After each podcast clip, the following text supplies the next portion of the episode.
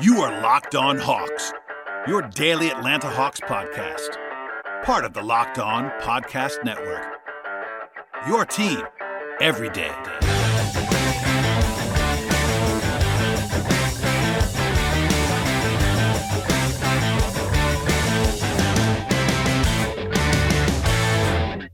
Hello, friends. Welcome to episode 1296 of the Locked On Hawks podcast. I am your host, Brad Rowland, coming to you on a Sunday evening into Monday here in mid August. And thank you for joining us, as always, on the podcast and making us your first listen each and every day. Check us out on Apple Podcasts, as well as Spotify and Stitcher and Podbean on the audio side and YouTube on the video side, or crossover and do both. That definitely helps the show. And we do appreciate all of the support right now and always. Um, today's episode is going to be sort of a uh, smorgasbord of an episode, a little bit of a news at the top of the podcast, and some mailbag questions later on. I should say that last week I talked to Andrew Kelly for a two part episode that was well received for the most part. Some people push back, as always, on some stuff that, we've said on the podcast, but that was a good episode, good conversation with Andrew on the show. And then before that, three part episode with Bill DeFilippo about all kinds of Eastern Conference hierarchy kinds of things, some Hawks talk in there as well, who are the best teams in the East, who are the worst teams in the East, and much more. But the season is getting very close at this point, six weeks or so away from training camp at this stage. So we're getting a little bit closer by the day. And uh, for one thing, it appears like the regular season schedule is going to be released very, very soon. There are already leaks happening as I record this on Sunday about opening night and Christmas schedule, etc. Um, some people have been asking me if I think the Hawks should be playing on Christmas game this year. Uh, I have to say, just to be honest, I, I, would guess that they probably will not be playing on Christmas this time around. If I had to say so right now, it wouldn't stun me if they were able to get a Christmas slot again. Probably that noon Eastern time window that they played in last year against the Knicks, of course, or the Sixers, or something like that. Um, but given how little the Hawks have been on Christmas Day previously, and also uh, just kind of how last year went in a lot of different ways. My default is that they won't be there because they don't have that same built-in appeal that they had two years ago, uh, coming off of the um, conference finals run, etc. Obviously, having Trae and Dejounte gives the a little bit of a hook there, and the Hawks are still, uh, I would say, more widely regarded and more widely consumed nationally than they have been at times during this run. But I think I would still probably guess at this point that that won't happen. I would love to see it though. I enjoyed working on Christmas last year, even though it's more you know more hours to put in, but it was still a lot of fun to go ahead and do that, having the extra spotlight on the Hawks, etc. So we'll see what the national TV slate kind of has for the Hawks in the near future when that all comes out. But if I had to guess right now, I would probably say no, but we'll see in terms of that. And opening night, I would say probably uh, even less likely because there's just less games on that opening night um, of the entire season in October. Um, beyond that, there was some preseason news of the last couple of days. Of course, the Hawks have already been scheduled to play two games in Abu Dhabi on October 6th and October 8th against the Milwaukee Bucks. It was not originally announced at the time. Those games are going to be starting though at noon Eastern. So it's a Thursday, Saturday set. So anybody that wants to watch that first game live at work, they probably can't. Will have the chance to go ahead and do that on Saturday at noon Eastern. So that's something to keep an eye on in the near future. Also, we talked about this a little bit last week on the show, but the Pelicans previously announced the game on Friday, October 14th in Birmingham that we touched on earlier. Um, and then actually, uh, in the last couple of days, the Cavs announced the preseason schedule, and it has the Hawks going to Cleveland for a road game on Wednesday, October the 12th. So at the moment, there's four games scheduled for the Hawks in the preseason. Uh, Atlanta's, for whatever reason, always like one of the last teams to actually announce their schedule. You have to kind of put it together from other reports and other kind of stuff like that. But these are uh, all firmly announced by teams, opposing teams, I should say. That's four games on, on the schedule. Um, we'll see what the plan is there. There are no home games so far have been announced by any team that would have been Hawks home games. So it won't stun me if, if there's only one game at home because of the fact that they had that Abu Dhabi trip, etc. But we'll see if they play two more at home. Regardless, the sort of the playing purposes of myself, and I know a lot of Hawks fans want to see this team play in October. Uh, the schedule is sort of being pieced together at this point in time. Elsewhere on the news side, Justin Tillman, a highly regarded former member of the Hawks organization, is going to be heading to the Denver Nuggets, reportedly from Chris Haynes on Friday. He agreed to a deal with the Nuggets, and Tillman was, of course, awesome last year for College Park in the G League. Um, he was a first team All G League selection, which kind of tells you how good he was. I know a lot of Hawks fans really like him and justifiably so. He's a, by all accounts a really good guy as well. He played he played pretty well in summer league as well. Uh, did uh, suffer an injury near the end of the time in Las Vegas. But of course, he's kind of a classic tweener. He's like a six-eight, uh, pretty much a pure center in a lot of ways. Nick Van Exel, who was coaching the summer league team, told us on the record in Las Vegas that he just kind of wished Tillman was two inches taller, which I think is kind of what everybody believes, honestly. If he, he was 6'10, 6'11, he would definitely be an NBA player. Um, he still might be, to be honest. But for whatever it's worth, I'm going to guess is an Exhibit 10 contract, more of a training camp deal with Denver. We don't know that to be at this point in time. It's not been announced anywhere that I've seen. But the Nuggets already have 15 guys under contract for next year uh, under guaranteed deals, so they don't really have a whole lot of roster space available for Tillman. But still, I don't think he was going to be commanding a full roster deal in August no matter what. This is still a good opportunity for him, though. And I think in Atlanta, it was never going to really happen for him in terms of a full squad contract. He's a little bit older than you would want. He's, I think, he's 26 right now at this point in time. So, um, obviously, wishing him the best for sure as he'll head to Denver and try to make the team out of camp. And everybody seems to really like him a lot. So, there you go on that. That's uh, going to probably end his time with College Park, at least for now, uh, when it comes to Justin Tillman. And then the last thing that's sort of newsy in the last few days is that ESPN released its summer forecast, sort of a panel of experts that weigh in on this kind of stuff. Um, a lot of different questions. Um, the big one, of course, is where the Hawks will land in the Eastern Conference. They had the Hawks number six in the East with 46 wins. That is exactly the over/under projection total uh, by Bet Online, our friends over there, which again is right now it's 46, which I talked about a little bit last week with Bill.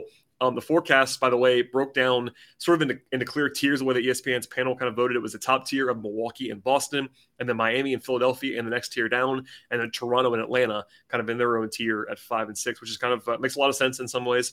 Um, and the projection right now for the East around the Hawks was the Raptors at 47 wins, Cavs at 45 wins, and Bulls at 44 wins. So uh, basically, it's kind of all slotted in pretty close together. That's the order that I probably would have as well of those four teams. Maybe you could say that Hawks ahead of the Toronto uh, at this point in time, but as I've discussed a few different times, I think for the most part, all these projections that you're going to see, the Hawks are going to be in this range, something like five to seven, and we'll see where they actually end up, of course. But uh, it's still very early, but that's where they had them. Also, in that ESPN forecast, um, there was MVP component. 11 players around the league got at least one vote for MVP. Trae Young was not one of them. Um, that was not hugely surprising given the modest projection for the Hawks win total. But I actually think that Trae would be in my top 11 in terms of like most likely to actually win MVP. Just because if the Hawks were to win, let's say 55 games, like we're the number one seed, number two seed in the East, I think Trae would have a pretty decent case at MVP odds, but we'll get into that later on, I'm sure. The crazy one for me that was a, a Hawks omission in ESPN's panel um, was that they had 13 different players receive votes for six man of the year, and Bogdanovich was not included. Um, if it was me, I'd have Bogey in my top like three or four, four six man of the year honors right now. Uh, I think he's a pretty clear path and a pretty interesting profile to go ahead and compete for that award. It doesn't really matter, obviously, at this point, but uh, I think uh, conservatively he would he will be in the top 13 unless there are injury concerns that will keep him out of that. And then the one guy who was included from the Hawks on ESPN's panel was Okongwu. He finished tied for sixth in the most improved player voting on this panel. Obviously, most, most improved player is probably the most important, uh, sorry, the most difficult award to forecast before, before the season actually starts because you actually kind of have, have forecast improvement of a player that you haven't seen. Uh, but he was the only Hawks rep. I think that um, honestly, as much as I love Okongwu, I don't think he has a, a, huge path to actually competing for most improved player.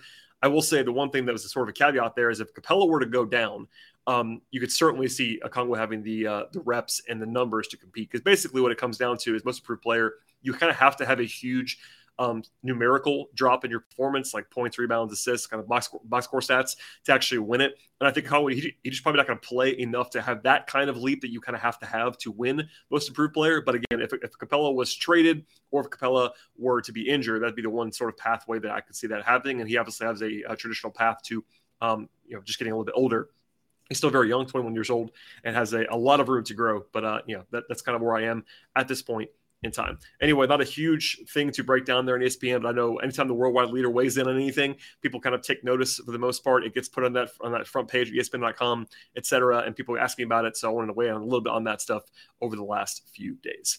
All right, before we get to the mailbag portion of the podcast, a word from our sponsors on today's show. Today's show is brought to you by Built Bar. If you haven't tried the Built Bar Puffs yet, you're probably yourself one of life's greatest joys. And guess what? There's a new flavor as well. It is delicious. I actually just had one before recording this podcast. That's right. Bill has done it again. Let me introduce you to your new favorite cookie dough chunk puffs. And they have a light and chewy texture, real cookie dough chunks. And of course, they're covered in 100% real chocolate. All the joys of eating cookie dough without the hassle of actually having to make it.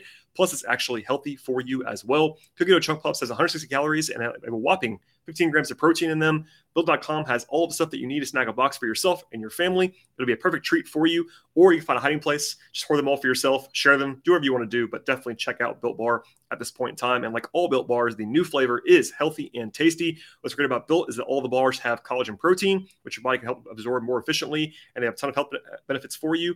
Eat something that tastes good and it's actually good for you. You're going to absolutely love the new cookie dough chunk puff whether you need a snack for your workout, a late night treat, or just to grab a quick bite, Built is a perfect protein bar and they taste better than a candy bar as well. Ditch the calories, the fat, and the sugar and grab yourself a Built bar today. Go to built.com to check out everything as well. And when you get there, use promo code LOCK15, 15% off on your order with that promo code. One more time, that is promo code LOCK15, 15% off at built.com.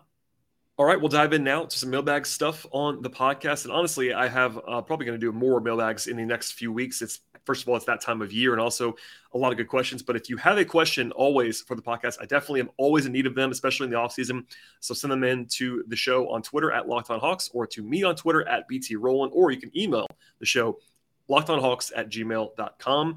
And uh, this question comes from Jason, who says, I enjoyed the discussion about, about DeAndre Hunter with Andrew Kelly, but I wanted to know if you think that the Keldon Johnson extension has any bearing on the negotiations between Hunter and the Hawks it seems like they're kind of similar situations, but I'm not sure who's a better player. Thanks for the podcast. Um, well, first, thank you, Jason, for the question and for the kind words. As far as the question is concerned, it's actually coming up a lot in uh, some circles around the league. Um, kind of when the Keldon Johnson extension was first announced, because it was kind of in the same range that you expect a Hunter deal to come down if they were to actually finish that up. And by the way, I talked to Andrew Kelly again, uh, as the question notes last week about uh, Hunter for like 20 minutes. So that's a full comprehensive discussion of that point. But Johnson's deal was report was, was reported first at four years and 80 million in the media. It's actually um, four years and 74 million plus incentives. So he's actually going to start at high as well because the Spurs have so much cap space. They're going to start that at like 20 million and have, have, actually have it decline over the next four seasons. But at any rate, um, Hunter and Johnson are both primarily small forwards from the same draft class, so it's a pretty uh, easy comparison in a lot of different ways between those two guys. Um, I should note though there are some differences in situations. Obviously, um, that stuff does matter. The Hawks have a ton of money on the books moving forward between Trae's extension and Collins' money, potential money for Capela that's already there on the books. Like Diamond's still making real money. Um, the next extension for everybody else, etc. Murray's Murray's big money that's coming up in a couple years, et cetera. So that's important uh, in, in terms of context. Also, the Spurs are not really competing right now in the way the Hawks actually are. So that's part of this as well. Um, one part that's sort of a factor that's not necessarily inherent. You don't have to make this a huge factor, but realistically, knowing how the league works, it is going to be part of the discussion. Is that Hunter was the number four pick in the draft, and as as a result, has a very high cap hold and a very, a very high qualifying offer as a former top five pick. Um, and also, also the Hawks traded a lot to get him, and it's been well known for a long time that um, Travis Schlenk likes DeAndre Hunter quite a bit. He went out and got him, and that's obviously not a huge secret. Um, Johnson, though, fell kind of unexpectedly actually to 29 in the draft. So I actually had him a lot higher than that in that class. That was a great pick for the Spurs at that point in time. But it does matter in terms of optics and qualifying offer stuff, et cetera. And uh, we'll see how that all goes. But also, let's just say this the Hawks, as I've said before on, on, the podcast the last few weeks, Hawks have a lot invested in Hunter, even beyond the draft pick and the trade and all that stuff, because he's really their only small forward that they have on this roster to, uh, you know, at least right, it's like ready to play right now. Obviously, AJ Griffin might play a little small, a little small forward in the future, et cetera. But in terms of like winning right now, Hunter is uh, certainly a huge X factor for this year's roster. At any rate, um, beyond that, the comparison that I'll, I'll keep going down the road here is that uh, age wise, Hunter is 24 right now. He'll be 25 in December, whereas Johnson is much younger. He's 22. He'll be 23 in October. So basically two years apart, despite being in the same draft class. I know there's always pushback in some corners about how much age actually matters as, as far as prospect evaluation. And I'm open to that. I'm not saying that age is the end all be all factor, but um, and honestly, like NBA experience versus age is actually an interesting comparison as well.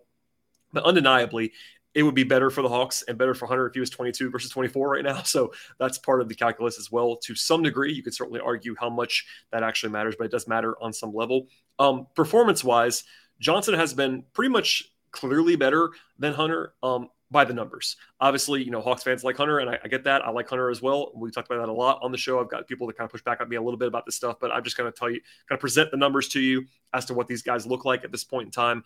I will say this as, as well. Hunter is the better defensive prospect between these two guys. That's also important to note because Hunter is also bigger and stronger and a better defender. So that stuff's not always captured as well in the numbers, but keep that in mind as well. I think that um, the gap is not like massive defensively right now, but Hunter's upside's a lot higher defensively. I think he's also better right now defensively. On offense, though, Johnson has some pretty clear edges on paper. So playing time wise, Hunter's actually averaged more more minutes per game, but has played fewer games because of injury, etc. Johnson's averaged about 14.4 points, six rebounds, and two assists per game. Hunter 13.2 points, four rebounds, and 1.1.6 assists per game. A good opportunity, by the way, to remind everybody that uh, despite being notably bigger, as I just mentioned, Hunter was a much worse rebounder so far than Johnson, and that's one of the things that's been a little bit um, frustrating about Hunter is that he's got to rebound better uh, and that's obviously a spot that the Hawks know he's going to have to get better at. Um, efficiency wise, also a clear edge for Johnson at this point in time. They've taken actually almost the exact same amount of threes, about 600 in their careers. Johnson's at 38.5%. Hunter is at 35.9% from three, so about a 2.5% advantage for Johnson. Last year, Hunter was better than that at 37.9%, but Johnson was also better than that at 39.8%. So basically, he's about, about two, point, two points better than Hunter at three point shooting. Um, from two point range, Johnson 52.4% in his career from two, compared to 48.4% for Hunter from two. That's a spot where Hunter's going to have to improve as well. Um, similar stuff at the free throw line, both in attempts and accuracy, so no real edge there. Uh, true shooting wise, Johnson about three percentage points better. 57.4% to 54.5% for Hunter. Um, Johnson's also been better in all the supporting sort of advanced metrics from the simpler ones like rebound rate, assist rate, turnover rate, usage rate, etc. Those are all in favor of Johnson. Also, um, Johnson has much better metrics in the advanced stuff between EPM and Raptor and BPM and VORP and win shares and pick, which, pick whichever one. And Johnson's been better at all of them, basically. So I don't, I don't mean, I don't mean that to sort of demean Hunter, but because the question was sort of asking that um, that head-to-head comparison, I think it's been undeniable that Johnson has been better than Hunter in what has happened so far in their careers, and Johnson is two years younger. So it's hard for Hunter and his agency more specifically to make a case that he is better as a prospect than Johnson beyond the fact that he is a top five pick and Johnson was not. I do think, though, that Hunter's agent probably liked that contract to see coming through from Johnson because it's good money for him for a guy who went later in that first round. Hunter has the better physical profile. And honestly, I would still say Hunter has higher upside than Johnson. Even though I said all that stuff about Johnson being better so far, I do believe that. That's It's very clear in the numbers to me that he's been a better player so far. But because of the defense and the physicality, and I just, I just kind of buy Hunter more as a long term upside play than Johnson, I, I would take Hunter probably still. Um, alas, um, I discussed it with Andrew a little bit, but there's been, there's been there's been that reporting from Jake Fisher. It's a twenty million dollar split between the Hawks and Hunter's team on an extension. I think that's a pretty big gap, and I would guess, as I said on that show, it's not going to get done most likely. I think it certainly can get done still. But I think it's a pretty d- decent benchmark to go off of that Johnson got like 18 and a half million a year. I think the Hawks probably will offer less than that. I'm sure they're offering less than that right now, and then we'll see where Hunter's camp lands. But um, you know, I, I, it frustrates me. People think I hate Hunter. I really don't, or that I'm rooting against him. That's not the case at all. I've always liked DeAndre, both as a player and also as a guy. I think he's a good guy. By, by all accounts, I've always enjoyed my interactions with him, etc. But it is my job to point out like the realities of what's happened so far and the numbers and all that stuff as well. So I try to give you the full picture on the show. If you're a new listener, that's my goal always. I know this is obviously a podcast about one team, but I'm not going to just give you the uh, the rah rah always on this podcast. I will have to give you all the context that I can give you, and uh, that's part of this as well. But I do believe this. I said it with, with Andrew last week, but I believe it's going to be the best year of Hunter's career so far. In year four, I still buy it. I think he's going to earn a lot of money as a result of that. But we'll see how that all breaks down in the near future. But that's the, that's the first question that I'll answer on the podcast today was about Hunter and Johnson. So there you go on that. All right, we'll have more questions from you guys coming up in a second. But first, a word from our sponsors. All right, a couple more questions to get on to uh, on this Sunday into Monday. Um, one question. There was actually a link attached to it, but I won't. I can't really share that on the podcast. But uh, Joshua says, along with the link, why do some turn to drugs in the dead of the part, the part of the off season? Is there a help program for cases like this that I can donate to? Because this is crazy, etc. Basically, it's an unnamed site. I don't. I don't, don't want to pile on. I'm not going to list the site and who it is, but um, people were tagging me in this because it's such a crazy trade offer, and it's definitely a doozy. So I figured I would tackle it now and uh, kind of just have one more to address beyond this, but basically there was an unnamed blog on a network that proposed the Hawks would be trading Trae, Young and John Collins. So Trae Young and John Collins for Jaylen Brown, Marcus Smart, Derrick White, and a single first round pick from the Celtics. Obviously, it's an absurd trade. I love Jaylen Brown. He's really good. Uh, he's not nearly on the class of Trae in terms of trade value at this point in time. Um, obviously, you know, John Collins is also very valuable as well. Uh, it wouldn't happen, but I think it was pretty funny to kind of get that um, and frame the way that it was from Joshua. It was kind of amazing, like how viral that went in Hawks Twitter. That was a pretty funny moment when it when it happened. So obviously a crazy trade. Trae will not be traded in the near future. From there, um, question from Chris. Uh, he says, not to sound like, like, like a conspiracy theorist, but could have, could Sharife Cooper have played poorly in summer league to incentivize the Hawks to cut him?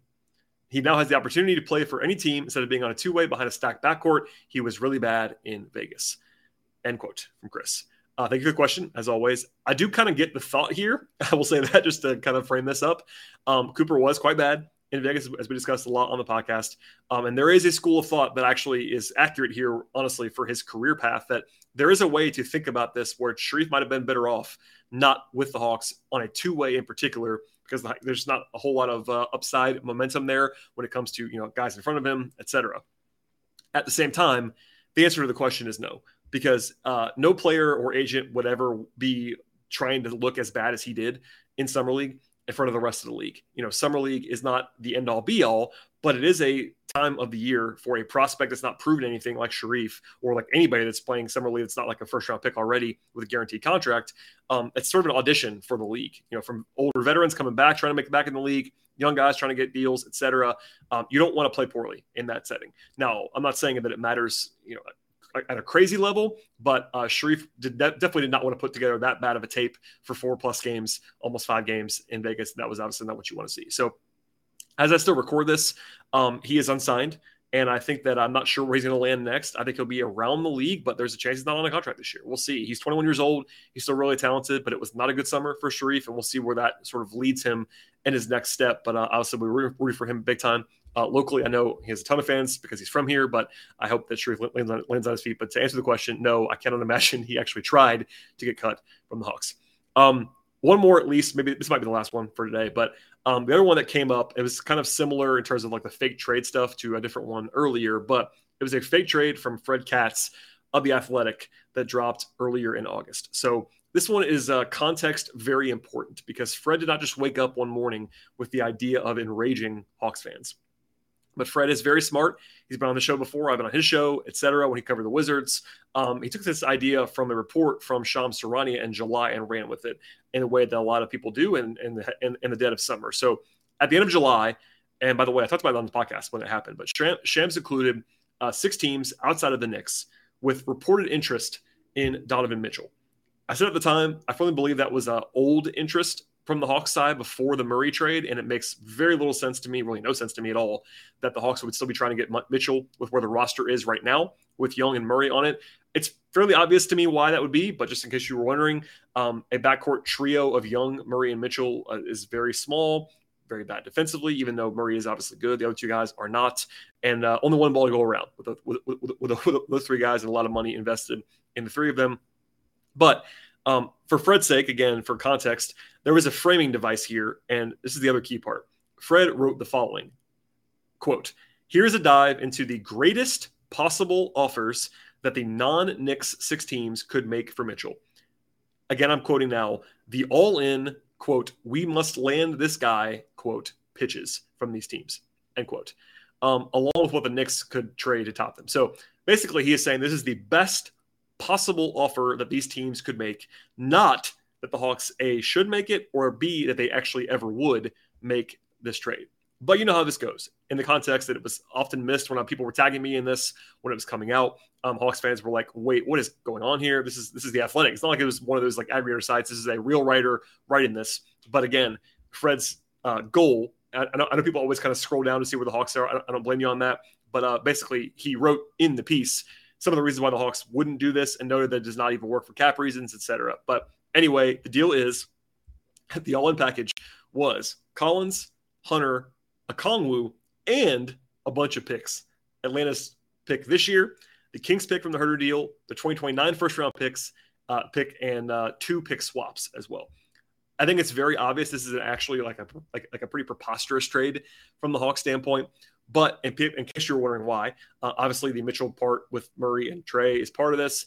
Um, I wouldn't trade this. I wouldn't consider trading this for Mitchell even before the Murray trade. I wouldn't give probably two thirds of this for Mitchell. I'm a little lower on Mitchell than some, but um, yeah, this is a lot. Uh, again, Collins, Hunter, Okongwu, and uh, the equivalent of four or five picks. That is a crazy haul. That's a haul that you trade for like Giannis and nothing else, or maybe like top five guys in the league and nothing else. Um, and Murray and uh, sorry, with with apologies to Mitchell, he's not that. He's like more of a top thirty ish guy for me. So uh, I would not have traded even just the players before the picks for Mitchell. I would not trade Collins, Hunter, and Okongwu for Mitchell by himself, even pre Murray trade. That's probably just me, but uh, you know, anyway, uh, I think there's a lot of value in this, those three guys, etc. I've now addressed it. Gonna move on with our lives, but it was kind of a funny one that uh, made the rounds. And uh, yes, I saw it. To answer everybody's questions, I, I saw it. It was crazy, and Fred was not trolling you in particular, but it was one of those things people do in August. Um, all right, that'll be it for the actual serious questions on today's show. People were kind of asking me like, what's going on with the podcast. Um, if you're a new listener or an old listener that's not been paying attention closely recently, um, I didn't record for like three days, which is I know it's a long time for me, but um, basically the show is going to be about three times a week until the middle of September. So that's why there wasn't a show. I actually had to travel this last weekend for a few days and I posted that two part episode with Andrew. So we still have three last week. We had three week before that, etc. I think it's going to be at least three, three, maybe even four. I think there were four uh, along a couple weeks ago, etc. So the best way to find the podcast always to subscribe to the show. Also follow the show on Twitter at Locked On Hawks, or I will usually share the episodes also at BT Rowland on Twitter. But uh, I really do appreciate all the subscriptions and the ratings and the reviews. But please spread the word about the podcast. It's actually time to grow the show, even in the dead period. People are looking for stuff to listen to before before football starts, etc. And again, six ish weeks away from training camp, media day, all that fun stuff. We're going to be here all the way through. So please hop on board and tell a friend about the podcast. All right, that'll do it for today. We'll see you all later in the week. And uh, again, more mailbag questions coming. Please keep coming at Locked Hawks on Twitter, at BT, at BT Roll on Twitter, lockedonhawks at gmail.com. Send them in and I'll answer them in the near future. And with all that said, we'll see you next time.